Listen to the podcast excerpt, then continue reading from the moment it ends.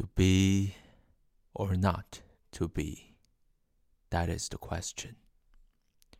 Whether it is nobler in the mind to suffer the slings and arrows of outrageous fortune, or to take arms against the sea of troubles and by opposing end them